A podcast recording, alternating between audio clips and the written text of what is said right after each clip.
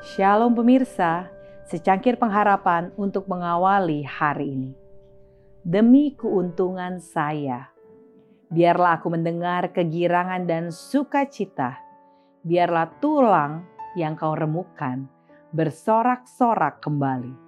Mazmur 51 ayat 10. Memang benar bahwa Allah mengasihi kita, bahwa ia bekerja demi kebahagiaan kita dan bahwa jikalau hukumnya selalu ditaati, kita tidak pernah mengenal penderitaan dan tidak kurang benarnya bahwa di dunia ini sebagai akibat dosa, penderitaan, kesusahan, beban hidup menimpa hidup setiap orang.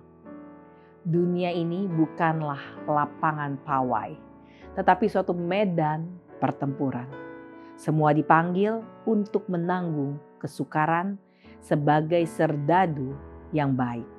Seri Membina Jilid 3 halaman 276. Duka cita kita tidak muncul dari tanah.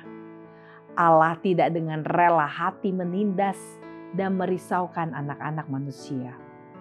Apabila ia mengizinkan pencobaan dan kesusahan, itu adalah untuk kebaikan kita, supaya kita beroleh bagian dalam kekudusannya. Jika diterima dengan iman, pencobaan yang tampaknya sangat pahit dan berat ditanggung akan terbukti menjadi suatu berkat. Pukulan kejam yang merusak sukacita dunia akan menjadi alat untuk memalingkan mata kita ke surga. Berapa banyak orang yang tidak pernah akan mengenal Yesus.